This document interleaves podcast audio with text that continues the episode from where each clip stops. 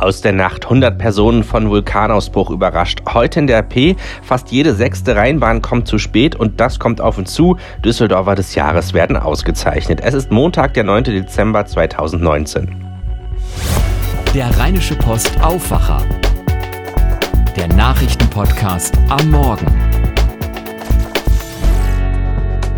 Mit Daniel Fiene. Schönen guten Morgen. Ich hoffe, ihr hattet ein gutes Wochenende. Auf geht's in eine neue Woche und da schauen wir erst einmal auf die Schlagzeilen der Nacht. In Neuseeland sind zahlreiche Touristen von einem plötzlichen Vulkanausbruch überrascht worden. Rund 100 Menschen hielten sich zum Zeitpunkt des Ausbruchs auf oder um den Vulkan White Island auf, wie Regierungschefin Jacinda Ardern am Montag in Wellington sagte.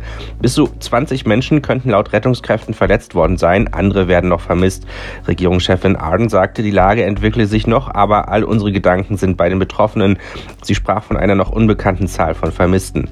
Der Vulkan, der auch unter dem Namen Wahakari bekannt ist, sei ausgebrochen, als sich mehrere Touristengruppen auf der Insel befunden hätten. Der SPD-Parteitag ist jetzt zu Ende, aber was bleibt? Der neue SPD-Vorsitzende Norbert Walter Borjans sieht Spielraum für Verhandlungen mit der Union. Zitat, Frau Merkel hat in ihrer Haushaltsrede drei Punkte genannt, die mich optimistisch stimmen, sagte Walter Borjans unserer Redaktion. Die Bundeskanzlerin habe ganz klar gesagt, dass man beim Klimaschutz stärker als bisher vorankommen müsse. Zitat, der zweite Punkt betrifft das Thema des Auseinanderdriftens der Gesellschaft und der Region. Das ändert sich aber nicht, wenn CDU und CSU die Vermögensteuer total ablehnen oder unter allen Umständen auf der schwarzen Null beharren, sagte Walter Borjans.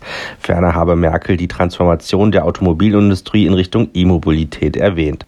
CDU und CSU fordern einen Koalitionsausschuss noch vor Weihnachten. Die Beschlüsse des SPD-Parteitags bergen also weiteren Zündstoff für das Regierungsbündnis mit der Union. Uli Reitinger von der DPA fasst noch einmal die Forderungen, die die SPD auf ihrem Parteitag beschlossen hat, zusammen. Ja, das sind viele klassische linke Forderungen. Mehr Geld für Kinder in armen Familien zum Beispiel, ein Bürgergeld mit weniger Sanktionsmöglichkeiten statt Hartz IV. 12 Euro Mindestlohn fordert die SPD. Sie will auch noch das Klimapaket verschärfen und eine Vermögenssteuer für Millionäre einführen. Und die SPD will mit viel Geld die Straßen, Brücken, Schulen, also die Infrastruktur des Landes instand setzen. Dafür soll die Regierung ruhig auch wieder neue Schulden machen dürfen, sagt SPD-Chef Walter Borjans. Wenn die schwarze Null einer besseren Zukunft für unsere Kinder entgegensteht, dann ist sie falsch. Dann muss sie weg. Wir reden hier über 450 Milliarden Euro, die die SPD in den nächsten zehn Jahren ausgeben will. Schauen wir auf das Top-Thema heute in der RP. Wenn ihr diesen Podcast unterwegs hört, dann ist zumindest, wenn ihr das in Düsseldorf tut, die Wahrscheinlichkeit ziemlich hoch, dass ihr dabei wartet auf die Rheinbahn. Denn fast jede sechste Rheinbahn ist zu spät. Das zeigt eine neue Datenanalyse unserer Redaktion, basierend auf vier Wochen Rheinbahnfahrtdaten, die wir gesammelt und ausgewertet haben. Das lest ihr heute exklusiv in der Rheinischen Post und auf RP Online. Einer der Autoren ist Arne Lieb aus unserer Düsseldorfer Lokalredaktion. Arne, was hat unsere Analyse ergeben? Wie pünktlich oder unpünktlich ist denn die Rheinbahn? Wenn man es so den ganzen Tag anguckt, ist die Rheinbahn eigentlich gar nicht so unpünktlich nach unserer Auffassung. Also fast jede sechste Straßen- oder Stadtbahn kommt in Düsseldorf im Laufe des Tages zu spät und zu spät, das bedeutet nach unserer Berechnung drei oder mehr Minuten nach der Zeit, die im Fahrplan angegeben ist. Das ist ein Wert, der durchaus in Ordnung ist. Aber äh, was unsere Auswertung auch gezeigt hat, es gibt massive Unterschiede. Einerseits gibt es Linien, die deutlich äh, verspäteter sind als andere, also echte Problemlinien. Und das andere ist, vor allem in der Zeit, in der die meisten Fahrgäste unterwegs sind, also im Berufsverkehr, da ist die Pünktlichkeit der Rheinbahn erheblich schlechter. Da ist fast jede vierte, auf manchen Linien fast jede dritte Bahn zu spät. Und man muss eben sagen, das ist die Zeit natürlich, wo es eigentlich drauf ankommt. Woher wissen wir das alles denn so genau? Wir wissen das so genau, weil wir sehr, sehr viele Daten über die Rheinbahn gesammelt haben. Wir haben über einen Zeitraum von vier Wochen die Daten der Online-Auskunft angezapft. Also diese Daten, die man auch sieht, wenn man zum Beispiel auf der App rausfinden will, ob die Bahn pünktlich ist. Und wir haben alle Abfahrten von Bahnen an der Heinrich-Heine-Allee und dem Hauptbahnhof gesammelt über diesen Zeitraum und sind so an mehr als 80.000 Datensätze gekommen, die wir jetzt ausgewertet haben. Wo gibt es die größten Probleme? Ja, ich würde sagen, da gibt es einen ganzen Strauß von Problemen. Dazu gehört sicherlich der Straßenverkehr. Also wenn morgens nichts mehr geht auf den Straßen hier im Autoverkehr, dann steht da auch die Rheinbahn drin mit ihren Straßenbahnen. Dann sind wir Fahrgäste auch an vielem schuld. Also manchmal dauert der Einstieg einfach sehr, sehr lang, wenn viele Menschen zusteigen. Oder aber es gibt ja immer diese klassischen Szenen, wenn einer noch angerannt kommt und andere Fahrgäste blockieren die Türen so lange. Klar, das kostet auch immer ein paar Sekunden. Und dann war die Rheinbahn so nett für uns mal herauszusuchen, was es da alles an besonderen Ereignissen gab in den vier Wochen. Und das ist echt ein bunter Strauß von ähm, Vorfällen, wo Fahrgäste ähm, zum Beispiel einen Herzinfarkt hatten, über Verkehrsunfälle, über Falschparker im Gleis bis hin zu skurrilen Sachen. Ein Beispiel, allein dreimal in der kurzen Zeit haben Autofahrer übersehen, dass es eine Gleisbaustelle gab und sich da mit dem Auto so festgefahren, dass das Auto abgeschleppt werden musste. Und da kann man sich vorstellen, sowas kostet natürlich wahnsinnig viel Zeit dann. Was sagt die Rheinbahn sonst zu all dem? Ja, die Rheinbahn ist sehr, sehr offen im Vorfeld mit unseren Ergebnissen umgegangen, was wir echt klasse fanden. Die Rheinbahn sagt natürlich, sie tun sehr, sehr viel für Pünktlichkeit, wissen auch, dass das eines der Anliegen der Kunden ist, dass die Bahnen pünktlich und zuverlässig sind.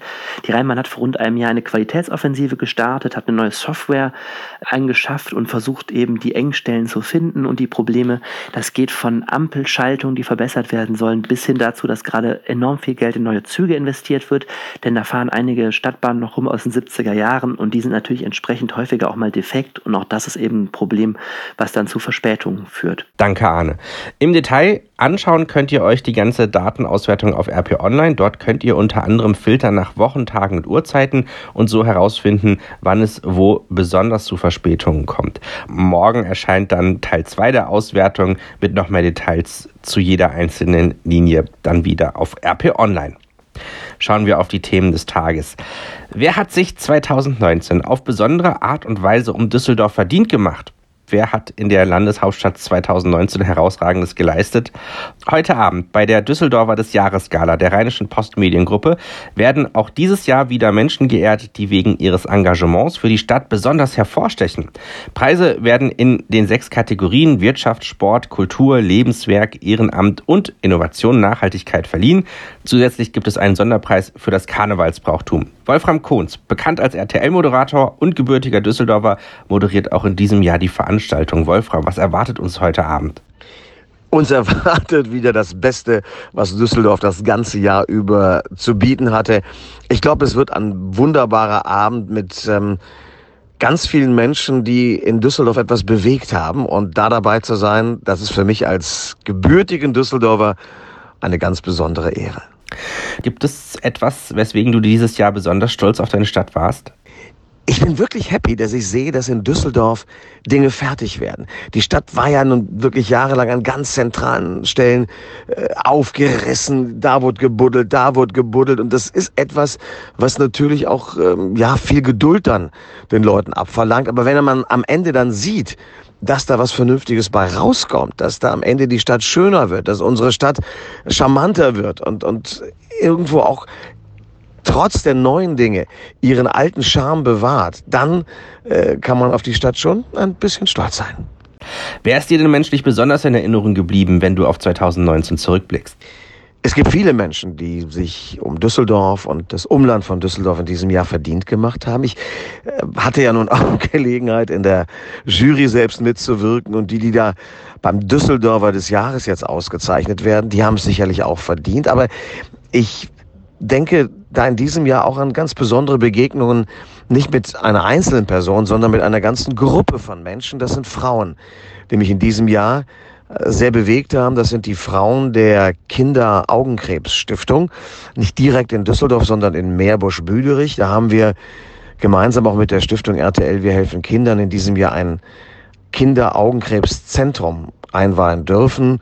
Alice Island. Und diese Frauen aus Meerbusch, die haben mich wirklich begeistert. Die haben mich wirklich berührt mit ihrem Einsatz für Kinder, die Glasaugen haben, die sie auch Zauberaugen nennen. Ich denke an den kleinen Till, der auch so ein bisschen mein persönlicher Held ist. Till ist ein kleiner Junge, der ähm, bereits ein Glasauge tragen muss, weil er ein Auge durch den Krebs verloren hat. Und er nennt dieses Auge sein Zauberauge und hat mir gesagt, weißt du, wenn ich das Zauberauge rausnehme, dann bläst mir der Wind durch den Kopf. Auch Till ist so ein kleiner Held für mich. Ihm und den Frauen von Ellis Island würde ich auch mal gerne einen Preis verleihen. sagt Wolfram Kohns. Er vergibt heute Abend mit die Düsseldorfer des Jahres. Und wer gewonnen hat, das hört ihr dann auch morgen früh hier bei uns im Aufwacher. Nach dem tödlichen Angriff junger Männer auf einem Passanten in Augsburg will die Polizei heute die Öffentlichkeit über weitere Erkenntnisse informieren. Die Ermittler nahmen bis gestern Abend sechs Verdächtige fest, die mit dem gewaltsamen Tod des Feuerwehrmannes in Verbindung stehen sollen. Unter anderem hatten Videoaufnahmen zu den Verdächtigen geführt. Nach dem Verbrechen sollen Zeugen zufolge insgesamt sieben junge Männer vom Tatort geflohen sein.